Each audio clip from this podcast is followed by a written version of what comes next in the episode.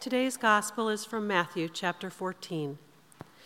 Jesus made the disciples get into the boat and go on ahead to the other side of the Sea of Galilee while he dismissed the crowds.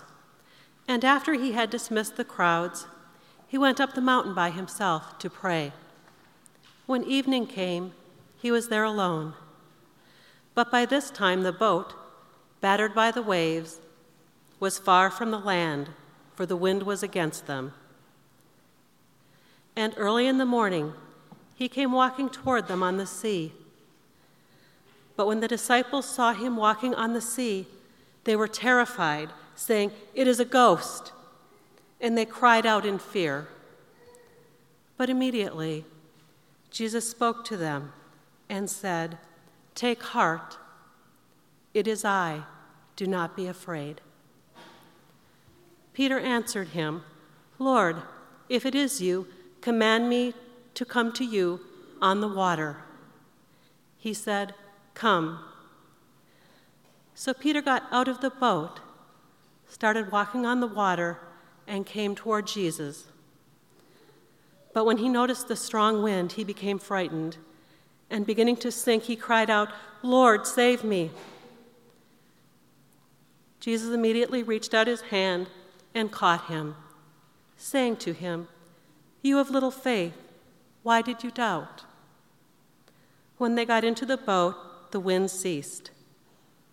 And those in the boat worshiped him, saying, Truly, you are the Son of God. The Gospel of our Lord.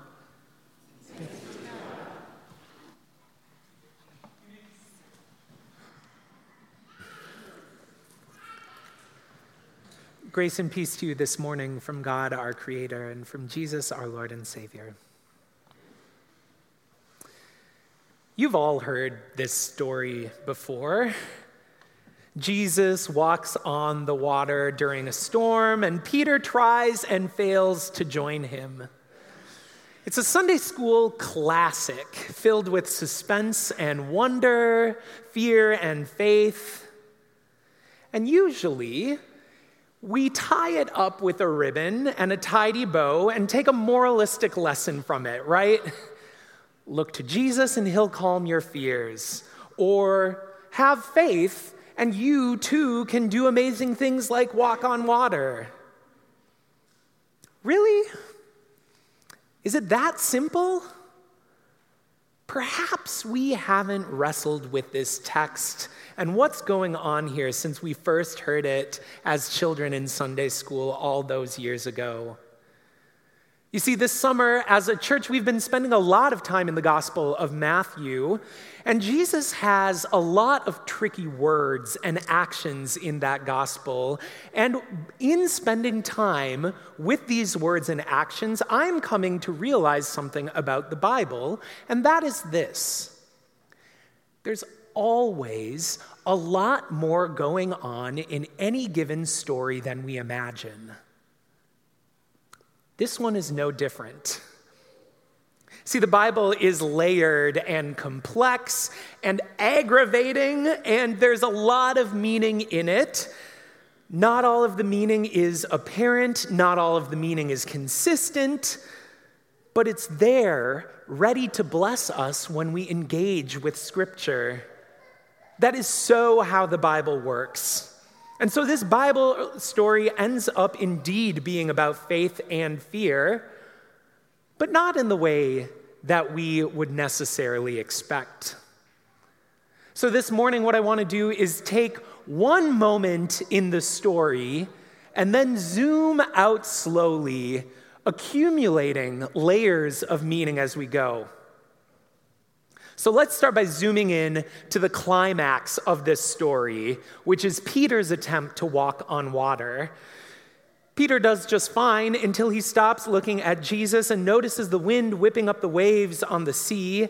Immediately, he begins to sink and calls out to Jesus, who comes to his aid. And here, I think we're tempted to just close our Bibles and say, well, that's that. Peter just should have kept his eye on Jesus. He'd have been just fine if he'd had a little more faith and a little less fear. But here's the thing no matter where Peter looks, he's still in the middle of a storm. And that's a frightening thing, no matter how much faith you have or how close to Jesus you are. This story is showing us that you don't get a free ticket out of the storm just because you're Jesus' BFF. Faith isn't something that we have in order to get us out of scary situations.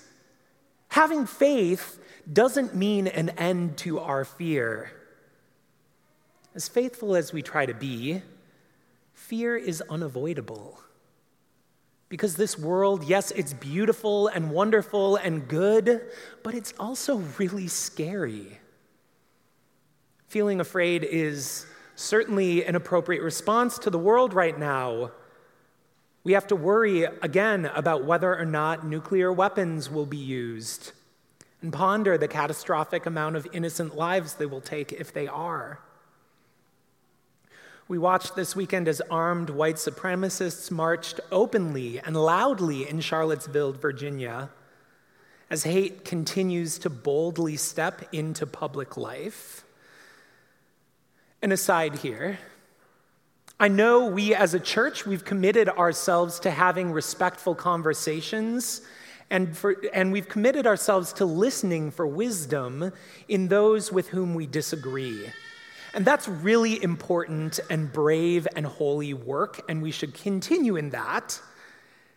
And also, we don't need to have respectful conversations and listen for wisdom when we encounter white nationalism and neo Nazism and racism. There are not many sides here. There is one side when it comes to racism in Christian thought, and that is it is counter to Christ and God, and so we should stand against it whenever we encounter it. There are storms in the world, and then we also have storms in our personal lives. You hear when we gather here, each week we pray for folks with unexpected diagnoses, daunting surgeries.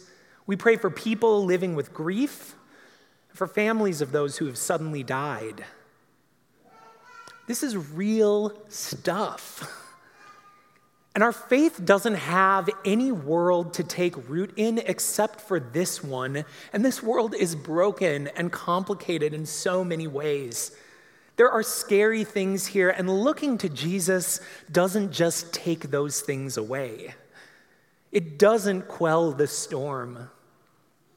And so I think it's good for us to rather see faith and fear as a dichotomy, to get used to the feeling of our faith in God existing right alongside with the things that we're afraid of. The two come as a package deal, and that's okay.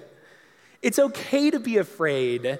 It's not a sign of weakness or poor faith. It's a natural response to being small and fragile in a world that is big and chaotic. Scripture holds that wisdom for us today. But then we can zoom out a layer in the text to accumulate some more meaning. And here's where I have to say Sunday school wasn't all wrong. Peter does place his eyes on the wrong thing. Looking to Jesus doesn't take the storm away, but it certainly is better than focusing on the fear. Because fear can be all consuming. Instead of being just part of our reality, fear wants to become our reality. It seizes hold of our imaginations, and our actions don't lag far behind. Have you ever heard a noise in the middle of the night? And you know it's probably just the cat, but you also know that it's absolutely someone breaking into your house and or a monster and or the zombie uprising. That's the power of fear. This is one way that God helps. God's presence disrupts the tyranny of fear in our lives by simply reminding us that there is something else out there. God's like the person next to you in bed that says, It's definitely the cat, now go back to bed. Jesus walks right into our fears with an outstretched hand, saying, You are not alone in this storm. God doesn't take away the storm, but God's presence reminds us that the storm is not all there is, and God's hand can steady us during it. And so, Scripture holds this meaning as well. And then we zoom out even further in the story because I want to know. I've got this question, which is why is Peter even on the water in the first place? Take a look at the text. This isn't Jesus' idea. Peter has the, the bold idea of stepping out of the boat. And holy moly, does American culture love this part of the story of Peter walking on the water because we as a society love a story about an individual who's brave and goes up against the odds. We love stories of people taking risks that lead to their self improvement. We love a good display of power. And so, what most American Christianity does is take Peter walking on the water and hold that up as the image of faith. You've all heard it. If you want to walk on water, you got to get out of the boat. And this makes me sad because it takes faith, which is a mystery, and it turns faith into a spectacle, something we have to prove, and faith, it's not even about us in the end. Faith does not depend on our ability to believe or to perform in any given moment. Faith is about God's faith in us. It's about God's promise to be with us in all things good or bad, Faith is not something you have to prove by overcoming your fears and doing something brave. Faith is merely grasping the promise that God is with you wherever you happen to be. So, Peter actually does display faith pretty well in this story. It's not when he's walking on water, that's pride, that's not faith. Peter is faithful when in the midst of his fear, he is able to remember that Jesus is with him there, ready to help, and so he cries out.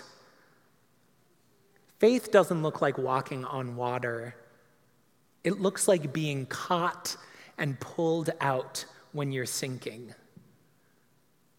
And actually, the best image for faith in this whole story filled with fear comes when we zoom out one final time. Because Peter is taken by Jesus back to the boat. And this action makes me wonder maybe Peter mis- made a mistake in his fear of the storm. Maybe he saw Jesus walking across the water and thought, there's a way that I can escape. And so he tried it but he left his friends behind. And so when Jesus takes Peter by the hand and leads him not safely to shore, but back to the boat, still in the storm, Jesus is saying that in faith and in fear, it's better to be in the boat together. You of little faith, Jesus says, why did you doubt how powerful you can be when you're part of a community? When fear strikes and we have that urge to run away, that is precisely the time to stick together, to stay in the boat. Faith doesn't look like walking on water. It looks like a group of friends struggling against a storm together. What an image for the church. what if we imagined ourselves and what we do here as gathering in a boat together amidst the storms of the world? All of us each pulling our own way, er, weight as the waves crash in. Each one of us comes to this place honestly in the midst of our personal storms and the storms of the world. But we come here together, and God comes among us too not taking away our fear, but giving the promise of peace and opening up for space for our faith to grow. That's the kind of God that Jesus is revealing here. It's a God that comes close. It's a God that comes in community. It's a God that appears even in our weaknesses. As we struggle with these complex and layered stories from Scripture, and as we mine them for meaning, as we live through the storms of our lives and the storms of the world, may that God bless you. May that God bless you with the knowledge that you are not alone, but surrounded by community. May that God bless you with the knowledge that fear is not the only reality, and with the knowledge that God's promise is to be with you through it all. Amen.